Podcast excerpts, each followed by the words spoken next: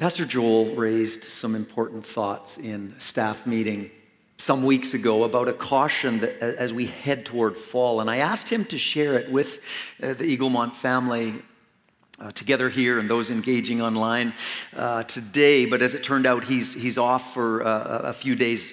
But I wanted these thoughts to be conveyed before we hit summer months. And so uh, I'm sharing them with you on, on, well, on his behalf, but really as we talked as a staff team uh, on behalf of the whole pastoral team, really. Over the last year and a half, we've all given up much. And we've missed out on many uh, good and normal and, and life giving uh, things and activities and events. And in that, as spiritual leaders, we, we have a concern, actually, and, and, and share this caution that as we look to a new fall season of life, some uh, may be tempted, and the easy thing to do it, it would be to, to overfill uh, our calendar, to, to kind of make up for what we've missed in the last year and a half. And we're just, with these words, encouraging you to think about how, how easy it will be to become overcommitted with things that, that may be good things. But all of us probably know that good things can sometimes take the place of the best things. And so, as your pastors were humbly asking that you, as you head into summer, uh, summer, July, August, great opportunity to carve out some time to prayerfully think about this. And we encourage you to spend time talking to God, asking for His help as you plan fall activities for you and your, uh, and your family, and if you have kids, for your kids. Determine what God might say, what God wants to say should be your priorities. Ask Him to help you have an approach to filling your calendar that will allow for a healthy life pattern and a, and a, and a rhythm that uh, prioritizes space for engagement in that which will bring spiritual growth and, and vitality to you. Uh, like, like the commitment to connecting uh, with your church family and the Sunday gathering, or the commitment to be a part of a small group through the fall, as again we do our same page focus uh, Sunday mornings in small groups for eight weeks uh, in tandem for those that don't know what that term is, and, and, and things like that. So, again, we're simply asking you to, to take time this summer to talk to God about what, um, about what are His priorities for you and your family as, as you move into a new fall season. So, thanks for hearing this uh, admonition given in love this morning. Now, we're diving in. We continue in our three week series, Unhurry, with the topic today of simplicity. Simplicity. Uh, key references for this message, as always, obviously, the Bible. Uh, there's a couple of resources, and you were introduced to one last week, but uh, John Mark Comer's book, the, the Ruthless Elimination of Hurry, and Richard J. Foster's book, The Celebration of Discipline, which is a classic book on, on spiritual disciplines. Encourage you to, to get and read that book as well. And, and Pastor Brennan, in his message last week, introduced you to uh, the ruthless elimination of hurry. So, drawing primarily from, from those two sources uh, this morning in the Word of God. God, open your Word to our hearts and our hearts to your Word this morning in Jesus' name. If you heard my message two Sundays ago in our uh, Does the Bible Really Say That series, we talked about Does the Bible really say money is the root of all evil? In that, you'll notice some overlap for sure in today's message and that message. And that wasn't by us, anyways, pre planned. Uh, but maybe God has some things He wants to reiterate in our, some of our hearts and minds in these things. So, what comes to mind when I say Jesus calls us as His followers to live in simplicity? What's your reaction? Is it no, no, there's too much good stuff I might miss out on? Probably a, probably a fairly normal reaction. Living in simplicity is viewed as a spiritual discipline because it's, it's, it's countercultural, isn't it? We have a natural inner desire to, uh, to feel secure in life. But we can easily look the wrong direction to fill that need and we begin to crave things we don't need and things that won't ultimately uh, that we won't ultimately enjoy because we're, we're, we're placing those things in a role in our lives that they were never intended to fill. Living in a constant pursuit of more puts us on the high speed treadmill of a hurried life. So, what can we do to unhurry? It's tough in this culture. So that's a challenge. That's a challenge. So, let's first look at the biblical foundation for simplicity. In the celebration of discipline, Foster points out that Jesus speaks to the question of economics more than any other societal, uh, social issue and then goes on to point out in that book uh, that, that back then, when Jesus talked about the, uh, the, the, issues of economics and, and money in a comparatively uh, simple society, our, our Lord, he, he lays out a fairly strong emphasis upon the spiritual dangers of wealth. How much more should we, who live in this highly uh, materialistic culture, take seriously these warnings of Jesus?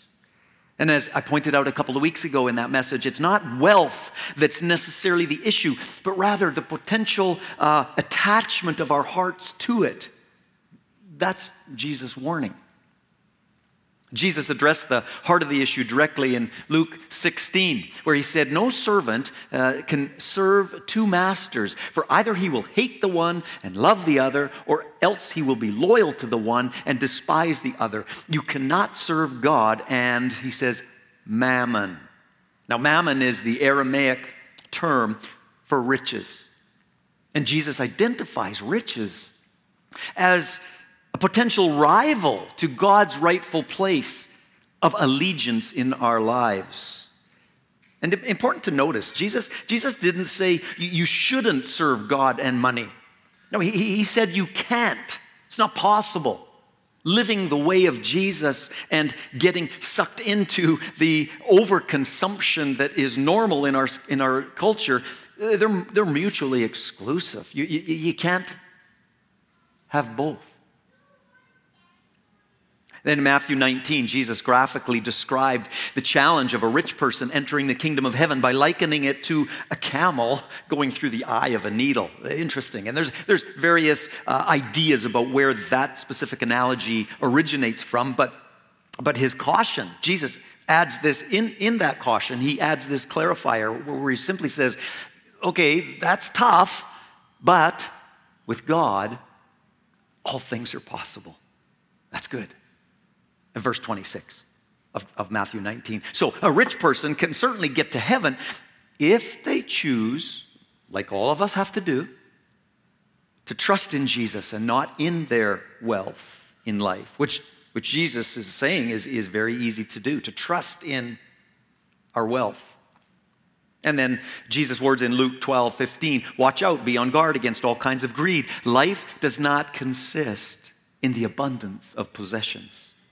I think we subtly come to believe that, or at least we, we live as if that is our belief. Now, we can't automatically think that these words from Jesus are for someone else who is truly rich. Right? That's what we tend to do. Oh, oh that's, that's, for, that's for rich people. Who's rich?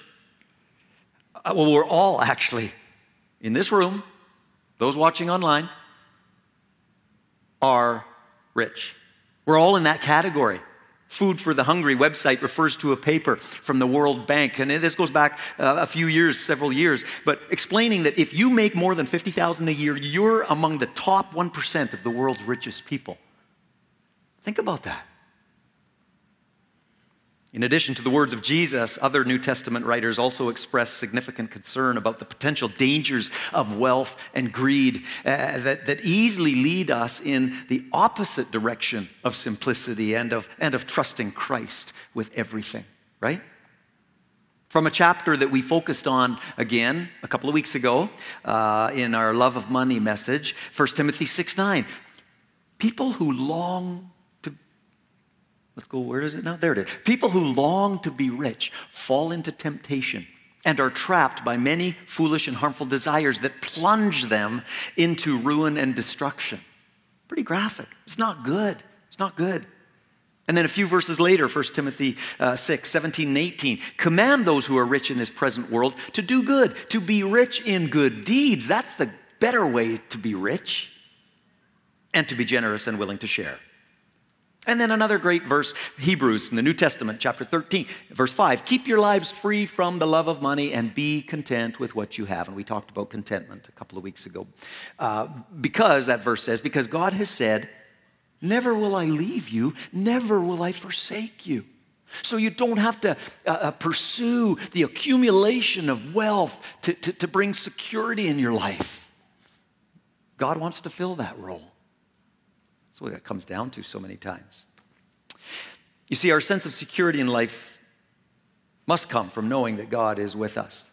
That, that, again, as he said in this verse, never will I leave you or forsake you. Many people lack a true sense, as, as I've said already uh, a few moments ago, a, a, true sense of security in life. And so they seek to establish that, that security in one of the only ways our culture has to offer security that really isn't security at all, namely, again, personal wealth. So, that's a quick look at some of the key foundation scriptures uh, on this topic, but, but we know that wherever God has a truth, the enemy of our souls provides and comes up with a lie. Satan does that. And Satan isn't some little guy with a pitchfork and a red tail, a red suit. And no, he's, uh, for those that don't know, the Bible says that he's uh, cre- was created by God as an angel in heaven, but pride entered his heart and he got the boot from heaven along with a bunch of angels that followed him.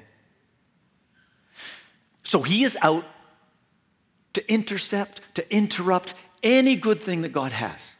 And it's no different in this area. And here's his lie. Here's the lie more stuff equals more happiness. So commonly thought to be true. More stuff equals more happiness. Sociologist Jean uh, Baudrillard said that in the Western world, materialism has become the new dominant system of meaning. He goes on um, uh, to, uh, to say, that, to argue that he says atheism hasn't replaced cultural Christianity or Christianity in our culture. He says shopping has. Interesting. Comer points out that in a relatively short period of time, uh, over several decades, we went from most of what we owned being genuine needs to wants. And he points out that there has been a, a targeted and intentional strategy to shape culture around consumerism. It's a little scary. Think about it. One author has called this the, the thingification, thingification of North America all with the idea of that's the way to happiness, to contentment, to fulfillment. One Wall Street banker said this We must shift America from a needs culture to a desires culture. People must be trained to want new things even before the old have been entirely consumed. We must shape a new mentality. A person's desires must overshadow their needs. Wow. If you doubt that statement. Think through your own purchases over the last few years. Why is it that some of you feel you're missing out if you don't get the iPhone right away every time the newest one is introduced? Any, any people can, no, don't raise your hand. Or, or as others have pointed out, why is it that just in the last few decades, our, our houses have, have grown to twice the size and, and the typical family is half the size? Of some decades ago. Interesting. Now, to be clear, I'm not saying that in order to please Jesus, we need to go back to the days of the outhouse and the wood burning stove in the, to, you know, to heat our, to heat our homes. Anybody remember those days? Oh, look at, oh, so, okay, let's give these people a hand. You, you may think I'm that old. I'm not. We, we didn't have those. But the generation before, right? So it's not about that. My, my simple point is that the propaganda of advertising that keeps us incessantly unsatisfied. So we continue to purchase things we don't need with money we don't have in order to find meaning and happiness is one of the biggest lies that our modern culture has convinced many of. And again, it's the quest for more that keeps our lives spinning at this hurried, frenetic pace, isn't it? In the book entitled An Unhurried Life, following the rhythms of work and rest, a following Jesus' rhythm of work and rest, the author says this simply The drive to possess is an engine for hurry. It's true. You've, you've probably seen it in your own life at times. The, the, the drive to possess is an engine for this hurried lifestyle that is not honoring to Christ or healthy for our lives and relationships. Most of you can see that. Some of you are living that right now, maybe. Part of the reason for that is that the more stuff we have, the more our, our attention, our time, our money that it further demands from us. John Mark Comer, again, in uh, the book we've referenced, writes What if more stuff actually equals less of what matters most? Less time, less financial freedom, less generosity, which, according to Jesus, is where the real joy is. Less peace as I hurry my way through the mall parking lot, he says. Less focus on what life is actually about. Less mental real estate for creativity. Less relationships. Less margin. Less prayer. Less of what I actually ache for. Huh. Some very good food for thought in that paragraph. Now, let's look at cultivating a heart of simplicity. Uh, the, the, the, simplicity way of living. And we're going to get to some specifics on that as we conclude today, but the specific, uh, the, sorry, the simplicity way of living must start in our heart and in our thinking patterns, right? Like anything.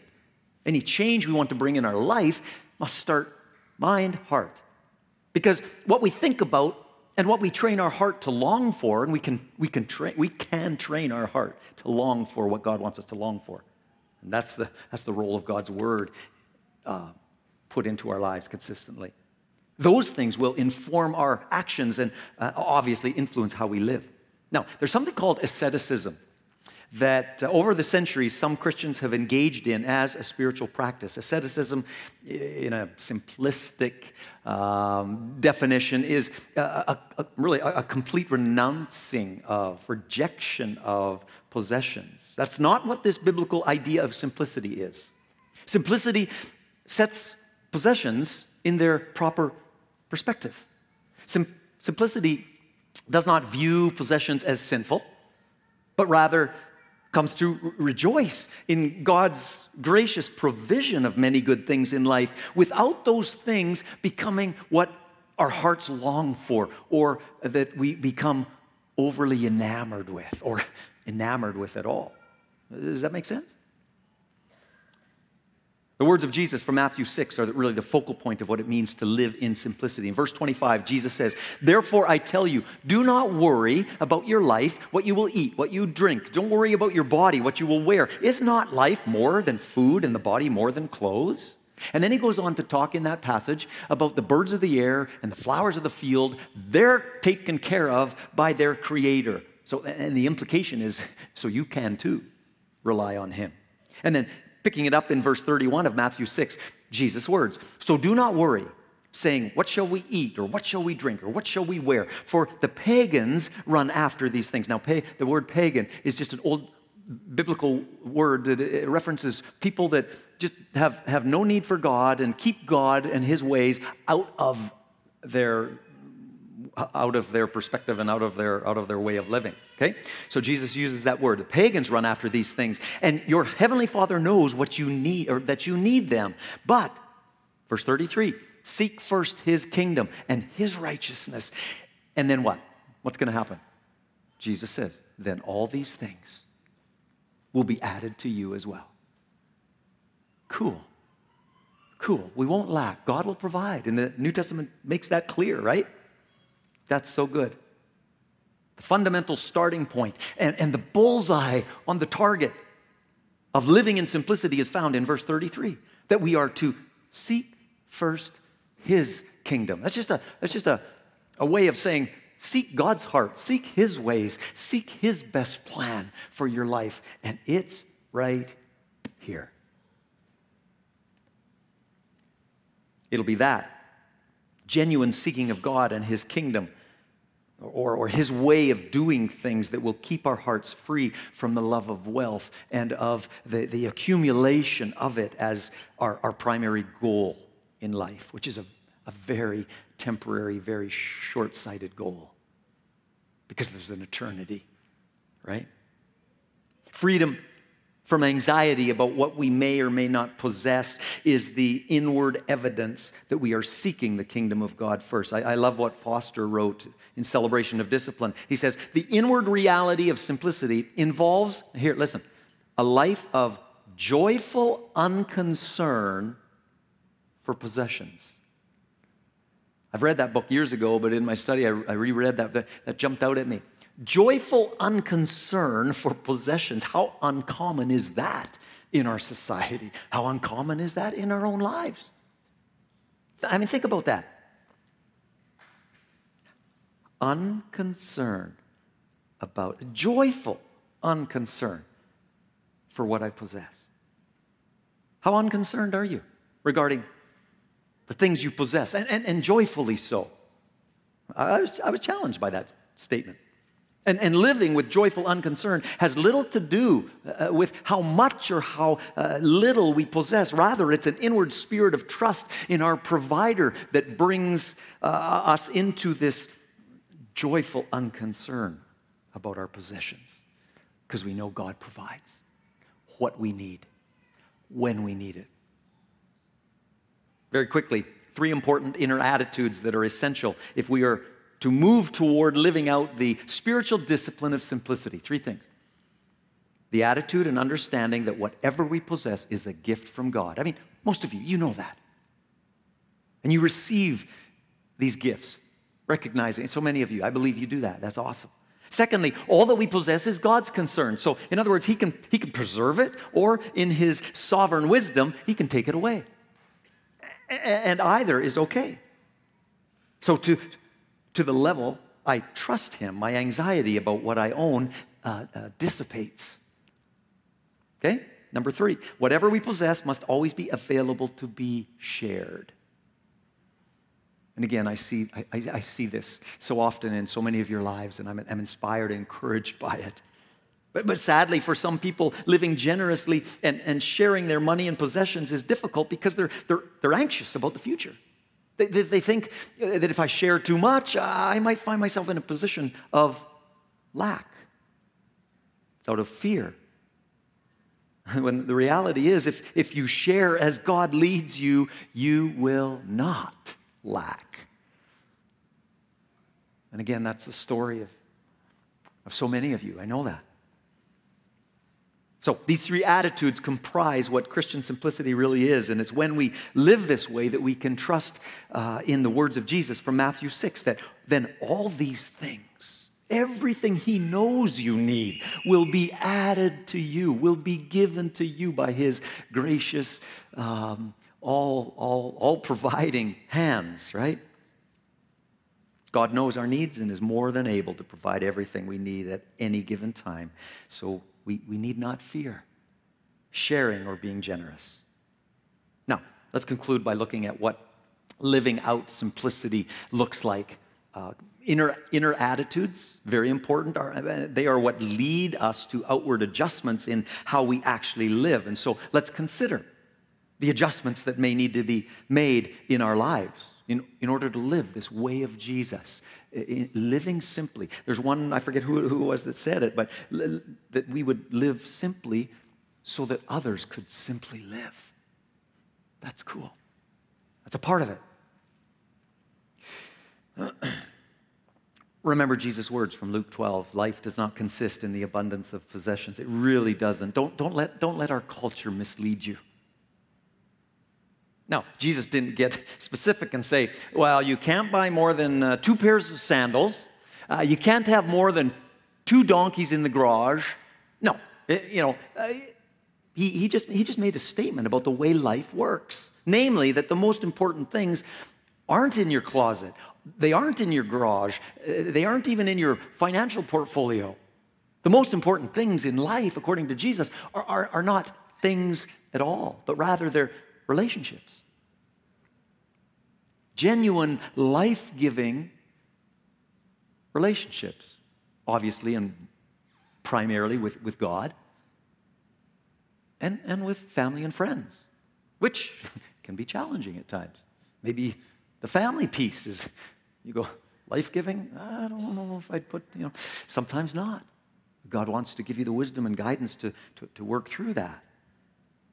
But the point is, the things that matter most in life are not things at all, according to Jesus. The, at the end of each of the chapters of the two books I referenced at the beginning of this message, John Mark Comer and uh, Richard Foster uh, share each their own list of uh, guiding principles for living simply. And there's a, there's a bunch of them. Just I thought I'd grab a few and share them briefly with you. Uh, things like never impulse buy, develop the habit of giving things away, recognize advertising for what it is propaganda. Richard Foster says this refuse to be propagandized by the custodians of modern gadgetry.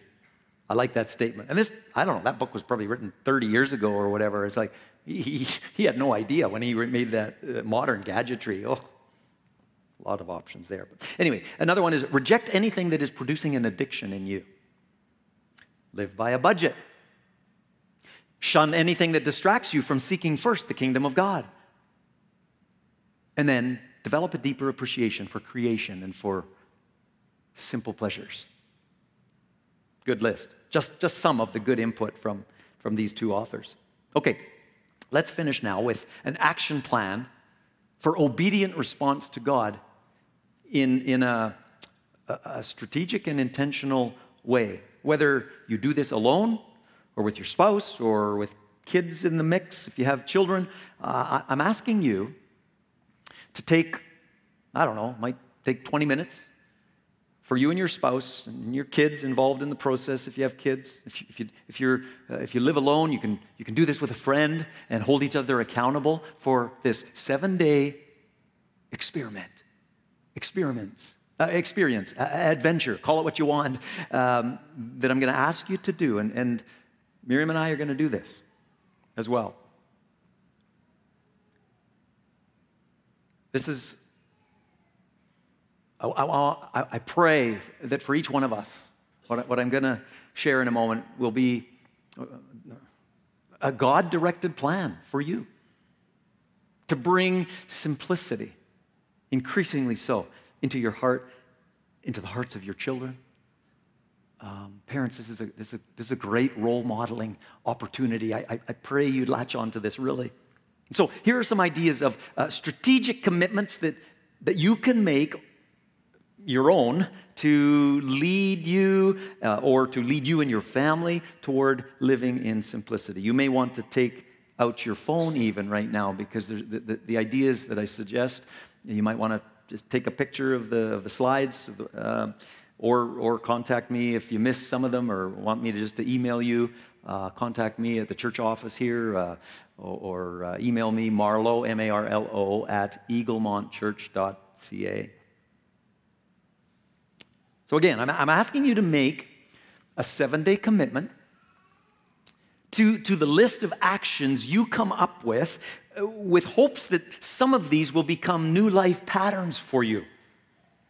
And, and if you can't get to it today, you know, you got commitments, Father's Day, and different things, then, then I don't know. I'm, I'm, thinking that might be good to start on a Sunday, but if you know yourself and you, boy, you got to do this sooner than later if you're going to do it. And you do it tomorrow, make, make a plan, uh, and you do it tomorrow, and it starts Tuesday. That, that's great too, but you may, if you can't do it today, you might want, okay, next Sunday, I'm going to put it in my calendar. We're going to sit down, we're going to make this plan for a seven day experience of stretching toward simplicity. Okay? You could even sign it after, you know, just sealing the commitment. And you could share your plan with someone else uh, and ask them, hey, would you check in with me midweek to see how I'm doing or how our family is doing in these, these things? Really. Accountability piece is good. So, here are a few ideas that could be included in this seven day simplicity experience. Doesn't that sound great? Here we go. For the next seven days, no shopping on Amazon. For some of you, that's not a problem. For some of you, that will be a problem. But I believe in you. Okay? Uh, for the next seven days, go through your closet with the aim of giving some things away. Miriam, my dear bride, has been on me for a long time to do this. I'm, I'm, I'm, I'm mostly joking. We, we actually did this, uh, and, and really not, not, I don't think necessarily connected with this message, but three weeks ago or whatever it was, and there was, there was a pile of clothes that I could continue to wear, but I didn't need that much. And so we found a place uh, to, to give it. And, and again, many of you do that regularly, I know that. Uh, thirdly, anywhere that you can walk in 10 or 15 minutes, you might want to make that 30 minutes. That's up to you. Leave the car and walk this week. Okay?